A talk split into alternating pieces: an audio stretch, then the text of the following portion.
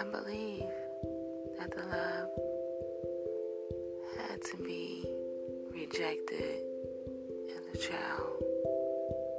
In the child, you are a seed.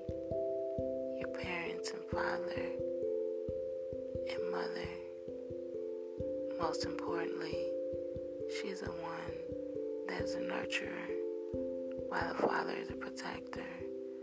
Somewhere in between, the love?